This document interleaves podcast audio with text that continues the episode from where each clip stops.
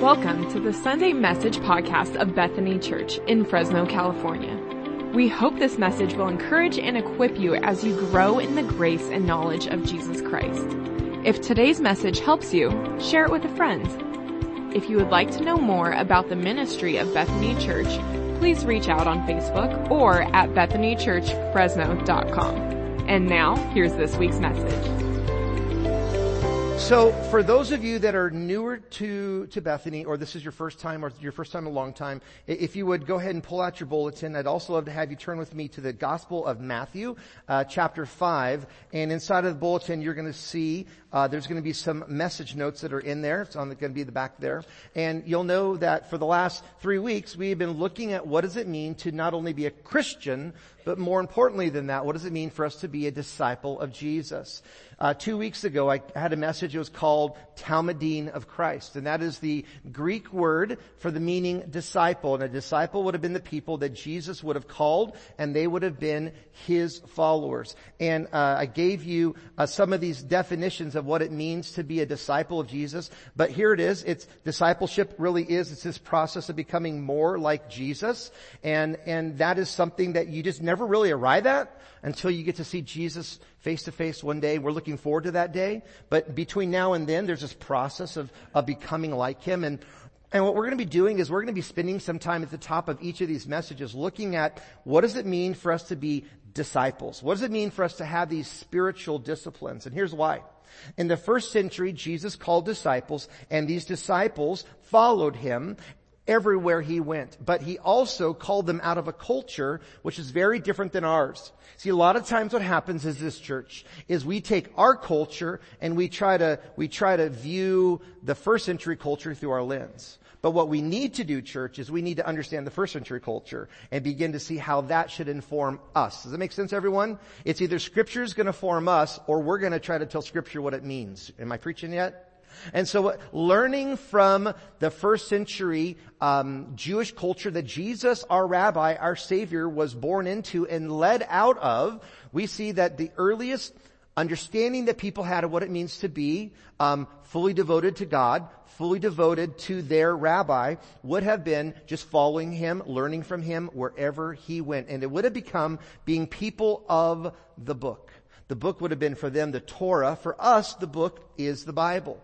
And so this whole idea of what does it mean to be a disciple, it's three things on the screen right here. The first is is going to be, I think it's coming up right now. It's, it's to spend time with Jesus, to become more like Jesus, so that we can ultimately do what Jesus did. That's the idea. We want to spend time with Jesus so that we can become more like Jesus, so that we can do what Jesus did. So over the course of these next few weeks, as we're walking through the Beatitudes of Jesus, we're going to be spending time with Him. I'm going to talk about that today and last week, so that we can become more like Him, which is going to come up in a couple of weeks, and then do the stuff that He did, which is how we're going to culminate this teaching series. So how do we spend time with Jesus. Last week, what we did is we challenged all of us as a church family to make time every day to spend time in God's Word. And I challenged all of us to have a moment where we downloaded, uh, where we read the Bible verse of the day. And then not only did we want to read it, but we wanted to meditate on it, and then we wanted to share it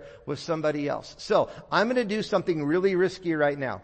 I'm going to ask you with a show of hands, if this next, if this last week you um, were more committed to reading the Bible every day, and if you med- meditated on it and you shared it with somebody else, when I count to three, I'm going to have you raise your hand. Okay, ready? One, two, three. Raise your hand. Well, that's pretty cool. All right. I'd say give yourselves a hand, uh, but you already had one in the hair, uh, and also I told you that I wasn't going to have you guys do that. So that's pretty cool. A lot of you did that, um, and I did that with many of you, some of you, but that's really an encouragement that we can have. You know, sometimes we can say, hey, make it a great day, or have a great day, or happy Father's Day.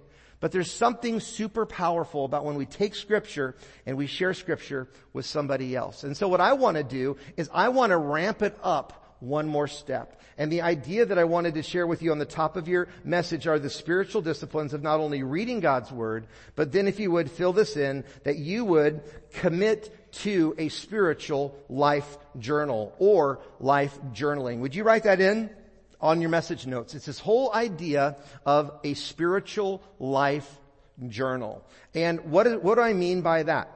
What I mean is there's a couple things that we need to have a spiritual life journal. Um, first of all, we need to have a piece of paper uh, or a journal. Kind of cool. My daughter, Paige, who's right down here, she knows how much I love to, to uh, journal, and she gave me a new Father's Day journal. So thank you, Paige. I love this a lot, and she even wrote some nice things in the front that I think she mostly means. So, uh, uh and uh, but this is a wonderful journal that I have. We're actually giving away some free journals today for for our dads when you're making your way on out. But what I wanted to do is I wanted to highlight something, and that that is, is that we have provided um, journals for you to consider um, uh, embracing. And so, giving credit where credit's due, uh, the idea of spiritual life journal journaling is something that I started doing almost 20 years ago.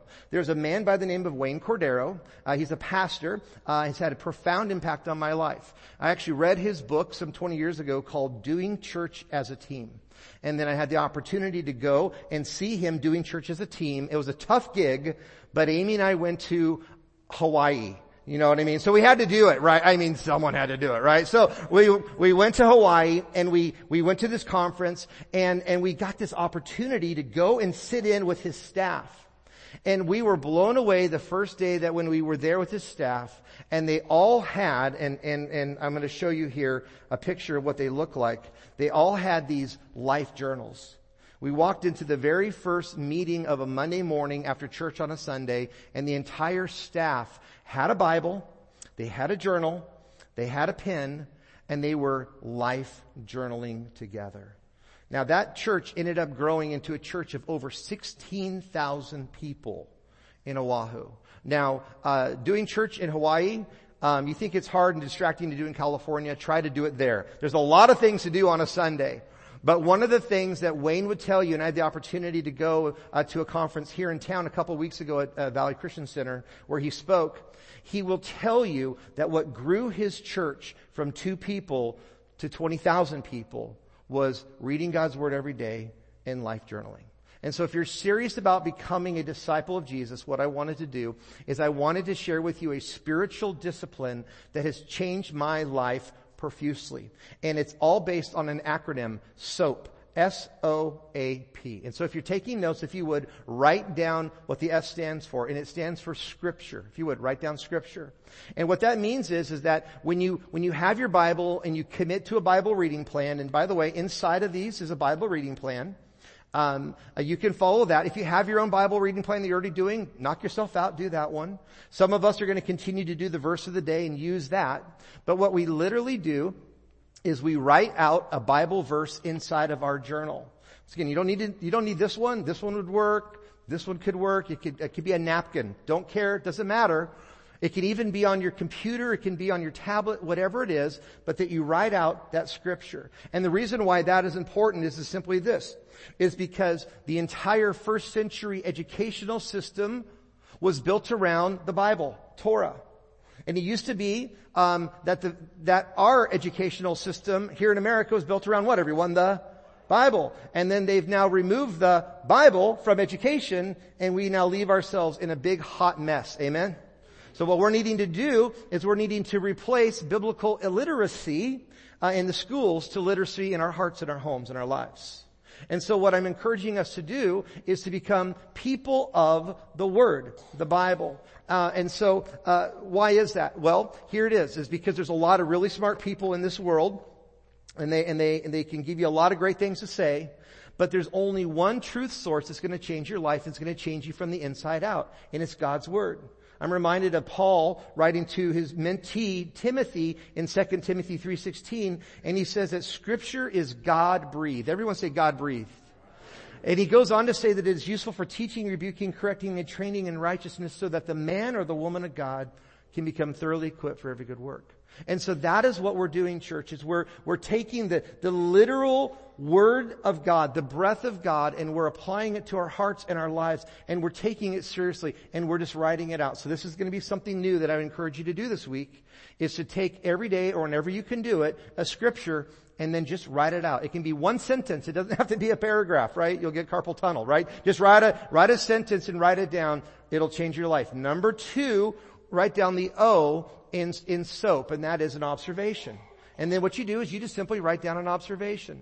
And the observation, what you're going to do today is, is you're going to actually hear my observation and application from my spiritual journeying, journaling from a couple of weeks ago uh, through the Beatitudes. That's what I did. And an application is a way uh, for us to just to get real and for us to get honest um, with like what is God saying in this passage. And then we move into the A of SOAP, and that is application. Just write down the word application, please.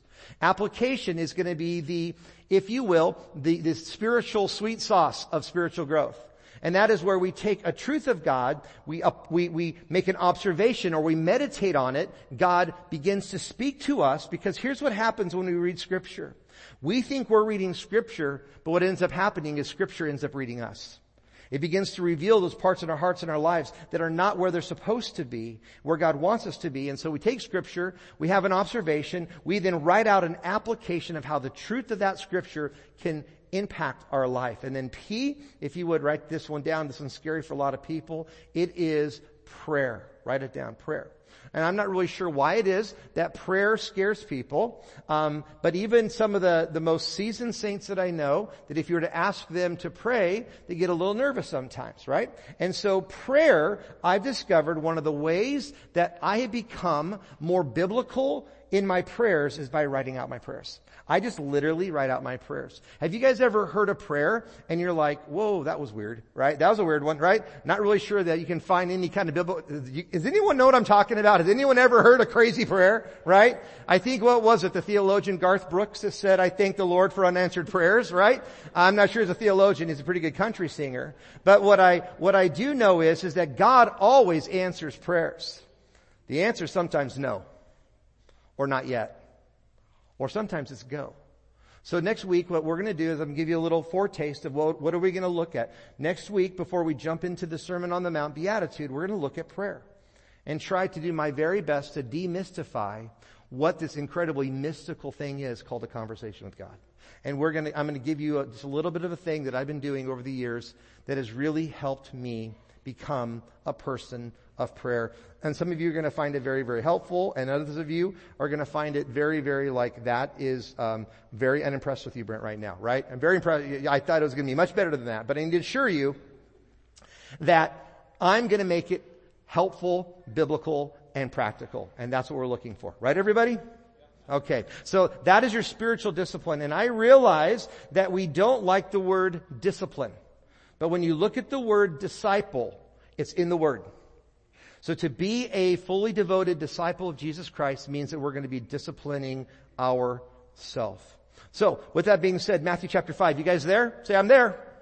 Alright, Matthew chapter 5, we're looking at the Beatitudes. A beatitude, at the heart of beatitude is an attitude, and an attitude is a choice.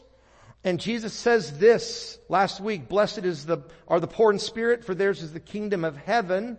We learned last week that being poor has nothing to do with your bank account balance has nothing to do with how much money you have, has nothing to do with anything financial, but it has everything to do with the moral bankruptcy of our lives because of the impact of sin.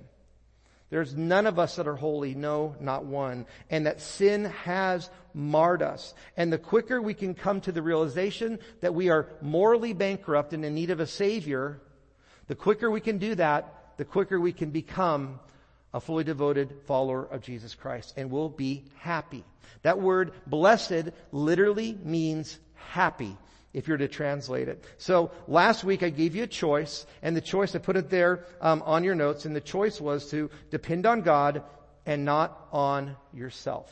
It's to, it's to put your trust in Him and not to be in denial about it anymore, but it's to trust in Him and what Christ has done and to embrace grace.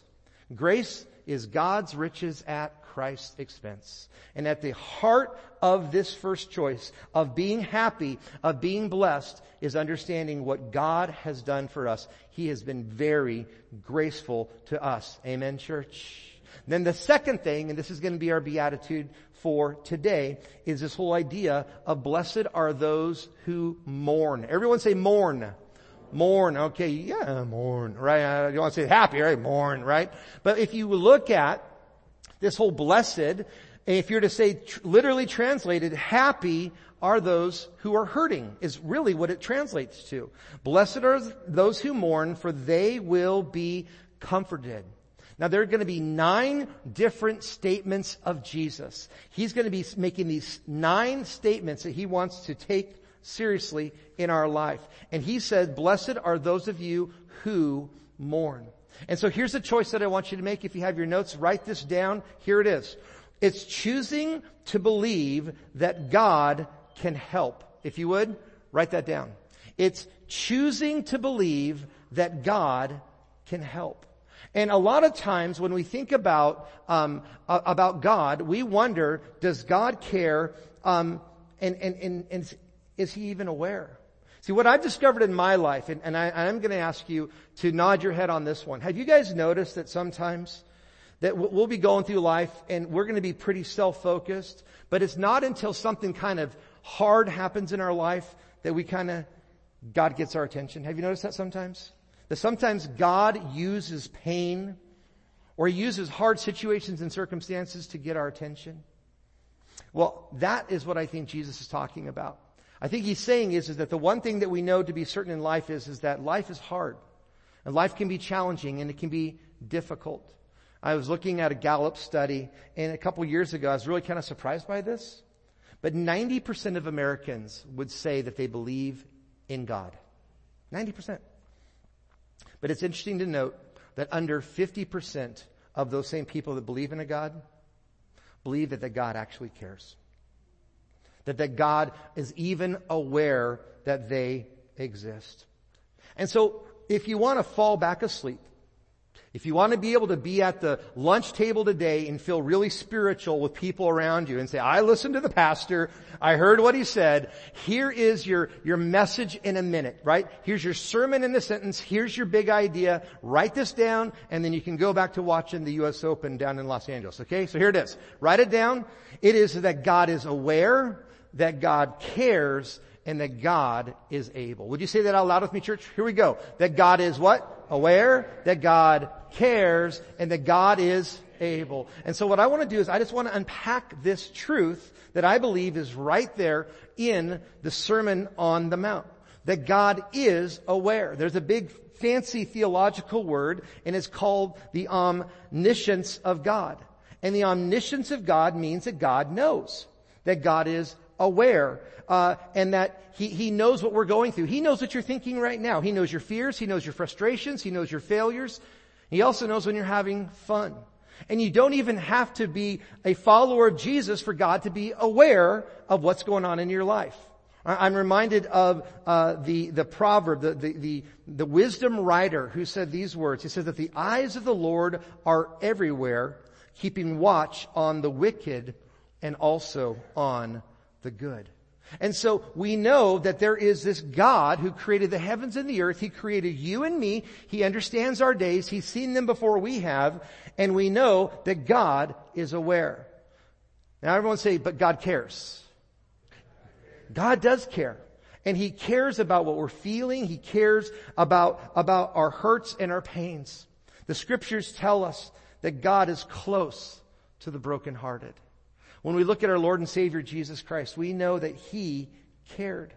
Multiple times, we see that Jesus was, got, so, He cared so much that He actually wept. Yeah, if you know that or not. One time looking at the city of, of Jerusalem, it says that He wept. Another time, when He went over to a close family's house, um, Mary and Martha, you heard of them? Well, they had a brother named Lazarus. And, and you've heard the story probably before, but I don't want to assume that you know it. And Lazarus was dead. And, and Jesus knew he was dead. And Jesus actually knew that he was going to be raising him from the dead. Um, but when he went to the house, it said that the family was just distraught. And they were crying. They were weeping. And it said that Jesus wept. He cried. Now, do you think Jesus wept because Lazarus was dead? No. I think he knew he was dead. I think he wept because those who loved Lazarus were crying. They were hurting. See, a lot of times we think that, that, that, that God is just this far off entity and deity. And, and that he doesn't care and he doesn't have concern for our pain. But if you believe that, then you're believing then Jesus doesn't care. And time after time after time, Jesus would see people with a need and he cared. And he would meet that need with his love and his ability. And as his Christ followers, the ones who want to not only listen from him and learn from him, but do what he did, friends, I need you to know as the priesthood of all believers, you have been called to care for people the way Christ would care for people. We've been called to do that. And, and, and Jesus cared. And I believe we should care as well. And number three, if you would, um, it's this idea of God being able. That God is capable to do abundantly more than we could ever hope or imagine. That our God is capable to raise dead things to life. Amen? That He is capable, He is able. He is not limited by our, our flesh and bones and our skin and our schedule and our fears and our frustrations and our hurts and our habits and our hangups, but that He is able to do so much more. So the question is simply this. Do we view ourselves through the lens of a disciple of Jesus? I want to remind you real quick. Jesus on the side of a mountain in Israel. He was speaking like I'm speaking to you. He was speaking about the kingdom of heaven and of earth. He was giving kingdom principles. And the second kingdom principle he shared was simply this. Blessed are you when you mourn, for you will be comforted. So here's my question, church. Are any of you mourning? Are any of you hurting? Do you know somebody in your life that is just going through it? You find yourself in a situation or a circumstance where you've, you've got some, some wounds, some baggage, some hurt, some self-inflicted wounds that you've done and you've looked back at it and you're just like, oh man. Friends, this is what it means. It means that if you truly trust God and you take Him at His word, which I think we should do by the way, it means that God will never waste a hurt. He's never going to waste a hurt. You, you mean that diagnosis? Yes. You mean that addiction? Yes. You mean that divorce? Yes. You mean that terrible decision and choice that I made with my, yes. God is omnipotent. He knows. You don't need to hide from Him. You don't need to be in denial about it. And I believe the quicker we can embrace the sovereignty of our God and start leaning into the kingdom principles that our Savior is saying are right there for the picking, we'll begin to live the blessed life. See, a lot of times we think happiness has to do with all of these things that are based on happenings. I, I, I just want to be happy. Well, the friends, what, what, what Jesus is going to do over these next couple weeks is he's going to redefine what happiness really is. As I prepare to close and the band's going to make their way up on the stage now with a final song, what I wanted to do is, is I wanted to share with you something kind of cool to happen this week. Um, the, uh, the Bible verse of the day, I think it was on Wednesday or Thursday, was from a prophet named Nahum. Nahum. N-A-H-U-M. And you may be wondering to yourself, what is a Nahum, right? Okay. So Nahum was a minor prophet. You might be thinking to yourself, like a minor prophet, you know, okay. So major prophets were big prophets that did a lot of prophesying, like guys like Isaiah and Jeremiah. But Nahum was, was kind of one of these, these smaller, little bit lesser known prophets like, like Micah and Habakkuk. And Nahum uh, said something pretty awesome, and I went ahead and I put it on your notes there, everybody. It's on the bottom of your notes. Said that the Lord is good, a strong refuge when trouble comes. He is close to those who trust in Him.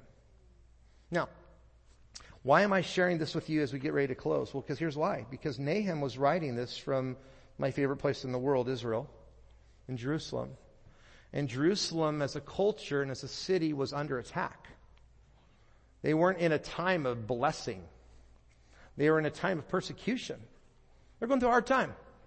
I guess you could say they were in mourning. They were wondering if the Messiah would ever come. And what Nahum did is he said,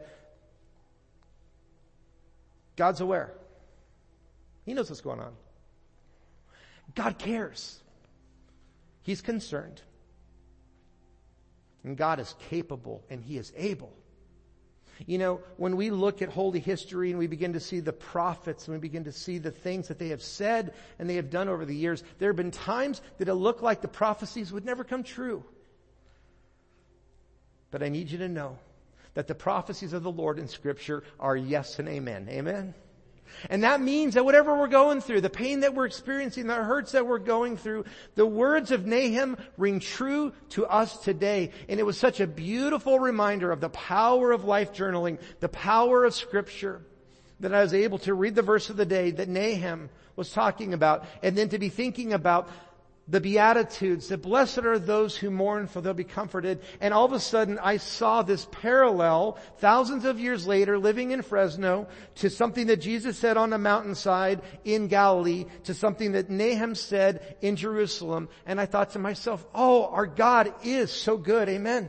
He's worthy of our praise. We can trust Him because He's aware, He cares, and He is so much bigger. He's telling a bigger story than we could ever hope or imagine. Do you believe that church?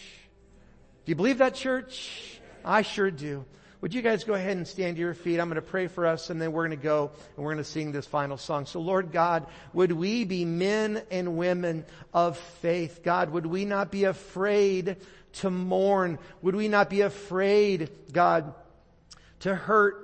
God, that we would not be afraid to be real, that we wouldn't be afraid to look at, at the, at the, the, the missing father or the prodigal child or, or the things that are going on interpersonally, relationally, financially, physically, spiritually, emotionally, all the things that form our lives, God, would we trust that God, you are good and that you love us, that you are aware, that you're close to the brokenhearted, God, and that you're telling a bigger story, that we can trust you, God, that we're being grafted into a bigger and a better thing than we could ever imagine. Lord God, would we be happy when we're hurting? Because Lord God, when we're hurting, when we trust you, God, you're near to the brokenhearted.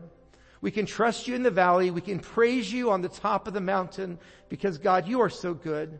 And so now, as a response, we are leaning into you. For those that have never leaned into you with their lives, Jesus, right now, would you invade their hearts and their lives? Would you meet them at their deepest point of need? Would they trust you? Maybe they've never given their life to you. Would they give their life? Would they acknowledge their moral bankruptcy and their need for a savior and for the grace that can only come through the blood of Jesus Christ?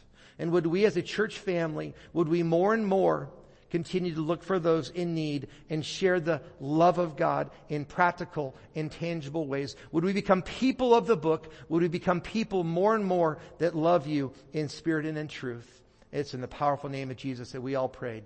Amen and amen. Thanks for listening. Know that God loves you more than you can imagine. And for everything Bethany Church, check out bethanychurchfresno.com.